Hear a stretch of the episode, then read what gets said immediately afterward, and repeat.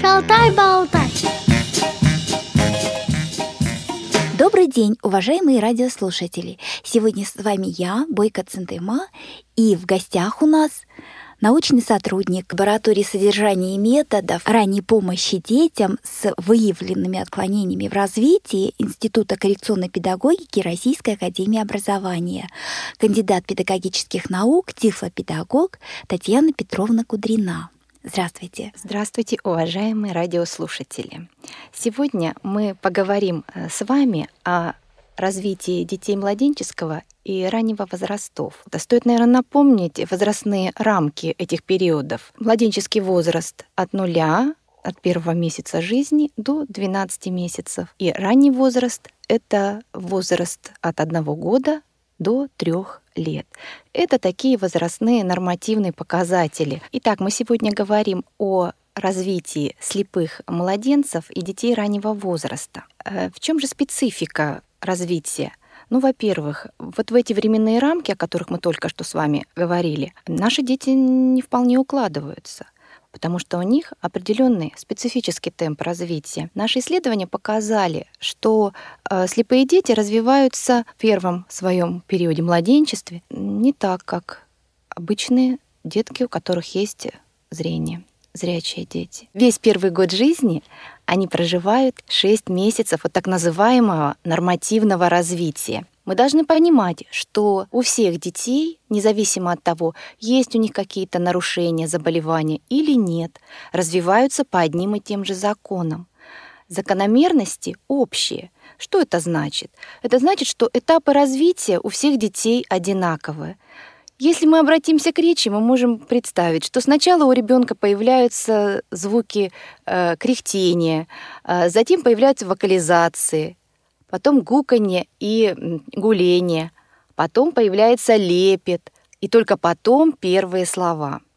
Вот такая логика развития мы вот э, на, на одном примере показали, но по всем э, линиям развития, так называемым, и в двигательном отношении, и в эмоциональном дети проходят одни и те же этапы развития. И мы должны э, представлять, что это за этапы, а уже временные рамки, за сколько ребенок этот этап может освоить, будем уже смотреть, исходя из особенностей, которые накладывает э, нарушение зрения на психическое развитие ребенка. Надо еще отметить, что э, и смена деятельности у детей, она одна и та же. Сначала это непосредственно эмоциональное общение. Это ведущий вид деятельности в младенческом возрасте. Потом дети осваивать начинают предметный мир, и уже ведущий вид деятельности у них предметно-манипулятивный и, собственно, предметная деятельность. Потом они переходят уже, собственно, к игре, а затем к учебе и далее к труду. Давайте обратимся к особенностям младенческого возраста. Что же это за возраст такой? Это в норме, да? Да, мы сейчас угу. будем обращаться сначала к норме, а потом будем э, выявлять, а какие особенности у наших, у слепых детей есть. Итак, младенческий возраст уникальный. Он уникален тем, что это единственный возраст, в котором э, такое единство взрослого и ребенка, что трудно даже представить себе младенца э, без взрослого. Не только из-за того, что взрослый ухаживает за ребенком, кормит, защищает, переодевает, да, согревает его, но и то, что ребенку необходимо от взрослого, то отношение, которое мы называем любовью, лаской, заботой и вниманием. Возраст этот проходит очень быстро. Обычно считается это год. Но наши дети, дети слепые, в этой деятельности находятся больше времени. Обычно это и второй год жизни у них проходит в непосредственном эмоциональном общении. Быстрота, с которой появляются на первом году жизни умения, тоже уникально. Если мы обратимся к нормативным показателям развития ребенка, то мы увидим, что на первом году жизни эти показатели э, меняются с каждым месяцем. То есть каждый месяц у ребенка появляются какие-то новые умения, какие-то новые достижения, чего на следующих этапах возрастных не наблюдается. И следующий уникальный момент этого возраста заключается в том, что только в этом возрасте любовь радость, а, ласка, то, что дает взрослый ребенку, и является развивающими. А никакие умения еще пока не важны. Важно вот это вот э, состояние любви, нежности, бесконечного внимания и бесконечной радости общения, вот все это необходимо для того, чтобы ребенок развивался. Вот это является условием развития ребенка. А скажите, пожалуйста, вот бытует такое мнение, что вот этот спокойный ребенок, хороший, который лежит, не беспокоит родителей, а вот этот невыносимый, вот он все время просится на ручки. А я правильно понимаю, что на самом деле вот этот период, он так быстро протекает, и чем больше ты внимания уделяешь своему ребенку, тем больше даешь возможности для его развития. Конечно, этот период протекает очень быстро. И вот эта быстрота развития ребенка и то, как родители накапливают постепенно опыт важно очень, чтобы вот эти события, которые наполняют этот э, период, э, были бы осмыслены родителями как все-таки радостный период, несмотря на все заботы, волнения и тревоги. И я бы хотела сказать, что именно вот в этот период младенческий у ребенка как никогда существует потребность в близком контакте со взрослым, который эмоционально вовлечен в общение, во взаимодействие с ним, готов и способен разделить радость общения с ребенком. Мы уже сказали, что деятельность, в, котором, в которой развивается младенец, это непосредственно эмоциональное общение. То есть общение, которое ничем не опосредовано, не нужны здесь ни игрушки, э, не нужны никакие специальные приспособления. Нужен только ребенок, да, и мама. Если обратиться к, к тому, как развивается общение у детей без нарушений зрения, мы можем сказать, что оно развивается стремительно. К двум месяцам ребенок уже в принципе овладевает необходимыми умениями и начинается общение. А с чего оно начинается? Э, у детей без нарушений зрения. Ребенку без нарушения зрения достаточно одного взгляда, и он может увидеть, как улыбается ему мать, как протягивает к нему руки, чтобы прикоснуться. И все общение быстро становится для младенца понятной, привычной, предсказуемой и желанной. У него быстро формируются ответные действия на действия матери в виде продолжительного взгляда на маму, улыбки, двигательного оживления и вокализации. И вскоре младенец может эти действия использовать не как ответные, а и для привлечения внимания матери, как будто говоря «Мама, я хочу с тобой пообщаться, подойди ко мне». Он может начать оживленно двигаться, он может начать вокализировать, и мать сразу же поймет, что ребенок ее подзывает. А как же быть э, тогда, когда ребенок не может видеть мать? Даже когда мать находится с ребенком рядом, он не может воспринимать ее улыбку, ее ласковый взгляд, выразительные движения головы и рук. Он не может прочесть все то, что можно зрительно воспринять. И возникает вопрос, а может ли ребенок полноценно воспринять вот ту любовь и ласку, которая мать ему показывает, оказывает? Предоставляет. Оказывается, совершенно э, спокойно он это может делать, но только тогда, когда мать предоставляет ему эту возможность. Мы об этих возможностях поговорим чуть позже, а сейчас мне бы хотелось остановиться на том, что, несмотря на то, что взрослые окружают младенца любовью, лаской, вниманием, и кажется, что ребенку этого достаточно. Оказывается, не совсем так. Э, очень важны те действия, которые совершает мать, чтобы они были, эти действия, понятны младенцу, доступны его восприятию. Нам кажется, что если младенец не может видеть, он может услышать мать, он может услышать ее ласковый голос. Но вот наши исследования показали, что если ребенок не может видеть, то у него дольше формируется слуховое восприятие. У него долго не опредмечивается звук. То есть каждый звук является качеством предмета определенного. И мать, как объект физический, да, тоже обладает этим качеством звучания. И вот для младенца вот звук матери в первые месяцы, это пока еще не звук матери. Это звук, который находится в одном ряду со, с другими звуками его окружающие. И как сделать так, что именно звук голоса матери стал для него сигналом, что это мама.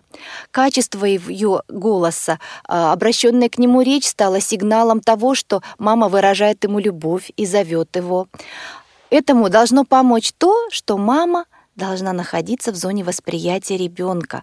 Сначала ребенок должен ее выделить как физический объект. Через что он может ее выделить, если он не может ее увидеть? А он может ее почувствовать.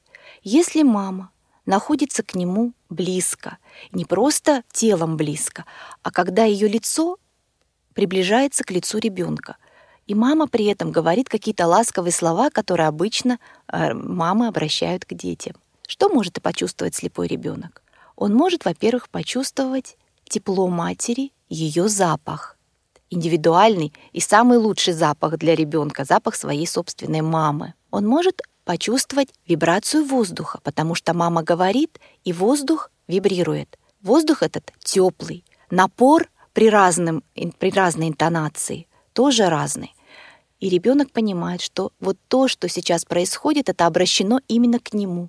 Это мама. При этом он может воспринимать и те звуки, которые произносит мама, с различной интонацией, с различным темпом, с различными вариантами расположения. Она то сбоку, то перед ребенком.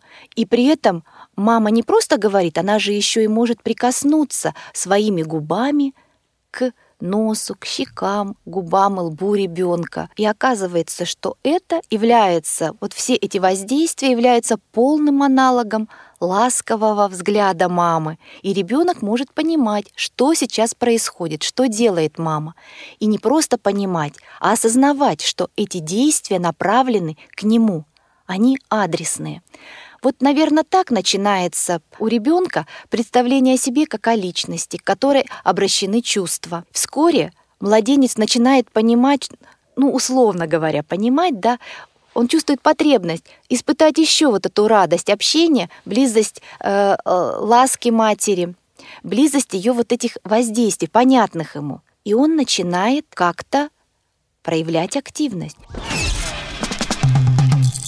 В ночь и в мороз шутку серьез С вами всегда Радио ВОЗ Напомню, что сегодня у нас в гостях научный сотрудник лаборатории содержания и методов ранней помощи детям с выявленными отклонениями в развитии Института коррекционной педагогики Российской академии образования, кандидат педагогических наук, тифлопедагог Татьяна Петровна Кудрина. А что может ребенок сказать матери? Он сказать еще ничего не может. У него и движения дезорганизованные, хаотичные. У него средств, которыми он может обратиться к матери, незна... недостаточно, незначительно еще, но они есть. И если мама будет внимательно наблюдать, а как ребенок реагирует, и не ждать, когда он ответит ей какими-то понятными для нее э, словами или действиями, а наблюдать за ним и видеть, а что происходит в те моменты, когда ему нравится то, что мама делает, как он реагирует. А ребенок наш может реагировать совершенно необычным образом. Он может напрячься, он может нахмуриться, он может задержать дыхание или прекратить те действия, которые совершал. Допустим, он сосал соску, он перестал сосать соску. Вот каждое такое действие ребенка, если оно будет подхвачено мамой, если она будет обращать на него внимание и связывать это с э, ответами, ну, условно говоря, сознательными ответами на ее действия, то тогда вот эти ну, с первого взгляда, скромные действия ребенка станут совершенно э, ясными его ответами для мамы. Постепенно ребенок поймет, что вот его каждое действие мамой прочитывается, мама на нее, на эти действия реагирует, она продолжает либо ласково говорить, либо играть, либо прикасаться э, теми движениями, которые ему наиболее нравятся.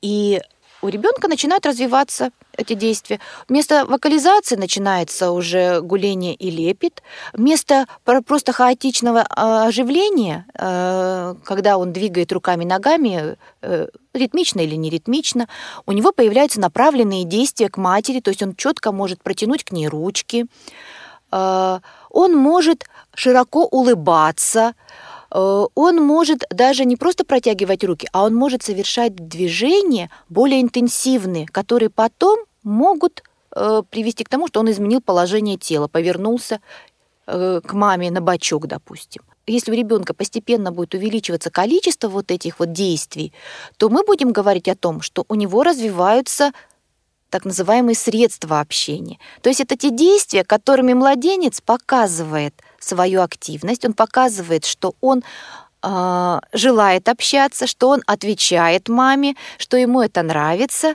и постепенно, постепенно между мамой и ребенком может даже начаться своеобразный диалог, когда мама обращается к младенцу, э, начинает с ним играть, ласково разговаривать, а потом делает паузу, и уже младенец может высказать все, что он может – если мама будет поддерживать даже вот такие незначительные э, средства да, э, в диалоге, то и закрепляется за ребенком э, позиция активного участника. Он настоящий партнер в общении.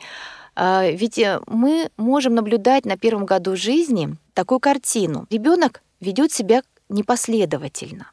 То есть что это значит? Он может то быть в бодрствовании, то полусонном состоянии. Он может быть чрезмерно возбужденным и бодрствовать чрезмерно активно, много кричать, э, плакать, может быть сонным, вялым, не реагировать на предложение мамы поиграть, пообщаться. Он может во время того, когда мама обращается к нему, отворачивать от нее голову, он может э, напрягаться, то есть он ведет себя не совсем понятно для мамы. И многие мамы испытывают трудности с тем, а как организовать ребенка, как сделать так, чтобы он захотел пообщаться, чтобы он э, прислушался к тому, что она делает, что она говорит. Мы уже сказали, что и младенец испытывает трудности. Он испытывает трудности, э, во-первых, в первую очередь от того, что не всегда мама находится близко, вернее, ее лицо не всегда находится близко к нему, и ему трудно выделить ее как объект в пространстве, да, и понять, что она обращается именно к нему, потому что не все мамы приближает свое лицо к лицу младенца даже в такие моменты, когда э, общаются, ласкают ребенка. Они предпочитают целовать ручки, ножки, животик, да, и очень редко, когда приближаются к лицу. Это наше наблюдение. Таким моментом, который позволяет ребенку понять, что он личность, да, что обращается именно к нему, э, является прикосновение не к рукам, ногам и телу ребенка, а именно к его лицу. И лучше, если эти прикосновения мамы не руками, а именно ее лицом. Э, носом, щеками, губами, языком. Вот, э, вот эти моменты позволяют, во-первых, выделить маму как объект э, в пространстве, да, который близко находится с ребенком. И второе, понять, что эти действия направлены действительно к самому ребенку. Ребенку вот так вот легче э, проявить активность, когда э, маму, мамино лицо близко. Ведь тогда ребенок может подвигать головой вправо-влево, да, он может э, протянуть э, руки к, к маме, он может улыбнуться, он может нахмуриться, он может сморщить носик, то есть какие-то гримасы сделать. И мы можем говорить о том, что это, в общем-то, тоже активность ребенка. Это такая активность, которая позволяет пока младенцу проявить себя так вот эти приятные впечатления, которые ребенок испытывает от того, что мама прикасается к нему э, губами, к его лицу, носом, языком, когда она трется своим лбом или щеком, а, щекой об его щеку или лобик, э, они э, ребенка привлекают и делают вот эти впечатления такими желанными, такими замечательными, и ребенку хочется, чтобы они повторялись вновь и вновь он начинает себя вот ощущать, наверное, личностью, задолго до того, как научится определять, где у него руки, ноги, то есть знакомиться с схемой тела, задолго до того, как он научится реагировать на свое имя.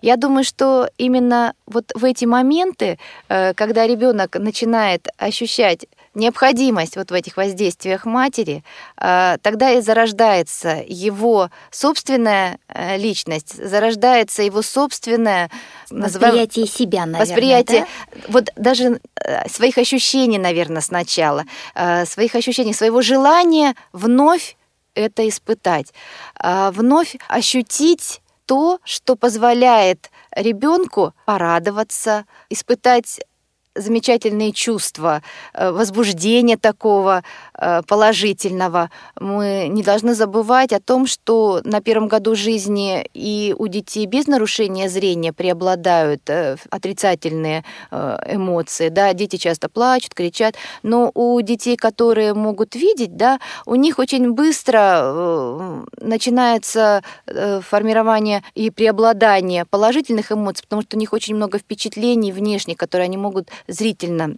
обнаружить. И они э, в связи с тем, что мама э, подхватывает их взгляд, улыбку, да, у них быстро формируются другие средства сообщения матери о своих желаниях пообщаться. А ребенок, который, у которого действительно достаточно скудный э, набор средств, обычно что делает для того, чтобы привлечь внимание матери?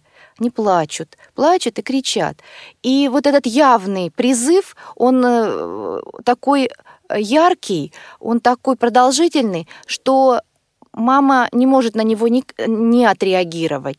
И закрепляется крик и плач как сигнал к взаимодействию. Если мы говорим о том, что вообще-то крик и плач должны к первому году жизни уже как требование к взаимодействию смениться улыбкой, вокализациями, направленными движениями к маме, то если таких средств нет, то у детей закрепляется крик и плач как призыв к взаимодействию, что не очень хорошо тоже влияет на развитие это общения. Мы можем сейчас поговорить о том, а что же делать для того, чтобы э, у ребенка формировалась деятельность общения благополучно.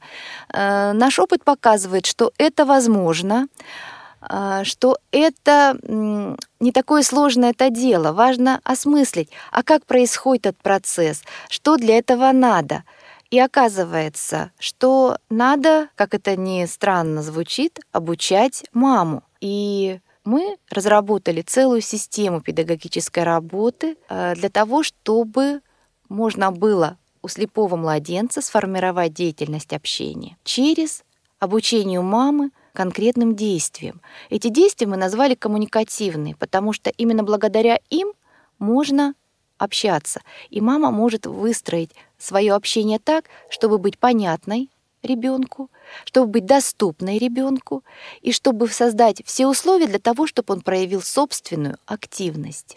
А на самом деле, э, в первый, если мы посмотрим на ребенка слепого в первые месяцы жизни, мимика его не обеднена. Она абсолютно такая же, как у детей без нарушения зрения. Дети также улыбаются, хмурятся, морщат носики и э, достаточно ярко проявляют себя и в положительных эмоциях, и в отрицательных эмоциях. Одно дело, что положительные эмоции э, сокращены по времени, а отрицательные развернуты во всей своей э, выразительности экспрессии. Если мы будем говорить о том, что э, ребенок э, слепой проявляет меньшую активность, а мимичен, это, скорее всего, э, тогда, когда на начальном этапе не были условия для того, чтобы Э, сохранить у него вот эту естественную эмоциональность. Если правильно организовано общение со слепым младенцем, выразительность мимики сохраняется и продолжает развиваться. Э, мы не отмечаем амимичность у наших детей, мы не отмечаем бедность в жестах и, выраз... и в том числе выразительных жестах. Мы говорим о том, что у ребенка формируется абсолютно нормативная деятельность и те нормативные средства, которые мы наблюдаем и у детей без нарушения зрения. Вот и задача-то, чтобы поддержать, сохранить то, что имеется у ребенка и развить. А это развивается только тогда, когда мама внимательно наблюдает за ребенком, поддерживает сигналы ребенка. Да? Если ребенок улыбнулся, если ребенок э, проявляет э, какие-то положительные эм, эмоции, э, а мы можем считать положительными положительными эмоциями, и то, когда ребенок хотя бы не плачет. Это уже знак плюс, да? А именно в эти моменты, когда ребенок спокоен и вроде бы не требует внимания взрослого, как раз такие моменты и стоит начинать с ним общение, а, а не ждать, когда он закричит и заплачет. Вот если эти моменты принимать во внимание, то можно говорить о том, что у ребенка поддержится вот такой сигнал – не плача, э, не крика, а просто хотя бы спокойного ожидания. Это будет для мамы сигнал, я готов к общению.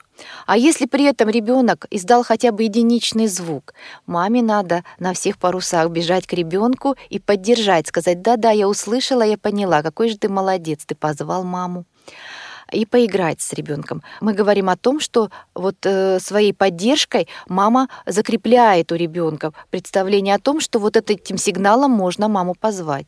А крик как раз-таки сводится на нет. То есть, когда ребенок кричит, не всегда надо стремительно бежать и понимать, э, что же там с тобой случилось. Можно понаблюдать, а что, а что вызвало крик и не так ярко реагировать на крик ребенка, э, не делать из этого вот какой-то такой, я бы сказала, феерический спектакль, начать утешать, укачивать, да, ребенка. Надо очень нейтрально реагировать, спокойно, нейтрально реагировать на вот такие негативные проявления эмоций ребенка. А вот когда спокоен ребенок и когда он, э, допустим, спокойно либо улыбается, либо спокойно лежит, либо э, начинает немножечко более активно себя двигательно вести, там шевелит ручками, ножками, начинает поворачивать головку или интенсивно сосать соску. Вот тогда в такие моменты и надо э, очень ярко реагировать, начинать общаться, начинать играть э, с ребенком в те игры, которые э, обычно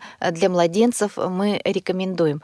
Э, надо сказать, что вот содержание общения с ребенком это не просто разговоры, да, ой, привет, здравствуй, мой дорогой, утро наступило, пойдем кушать, да, пойдем умываться.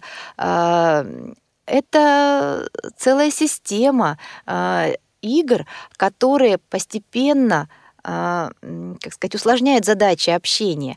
И развивают ребенка. Спасибо большое. Я думаю, что мы завершим сегодняшнюю встречу. Напомню, что сегодня с нами была научный сотрудник лаборатории содержания и методов ранней помощи детям с выявленными отклонениями Института коррекционной педагогики Российской академии образования, а кандидат педагогических наук, тифлопедагог Татьяна Петровна Кудрина. Спасибо вам большое. Спасибо за внимание. Если у вас возникли вопросы к специалистам, которых мы пригласили в гости, а также если вы хотите предложить тему или принять участие в записи, пишите нам по адресу радиособака радиовоз.ру с пометкой «Шалтай-болтай».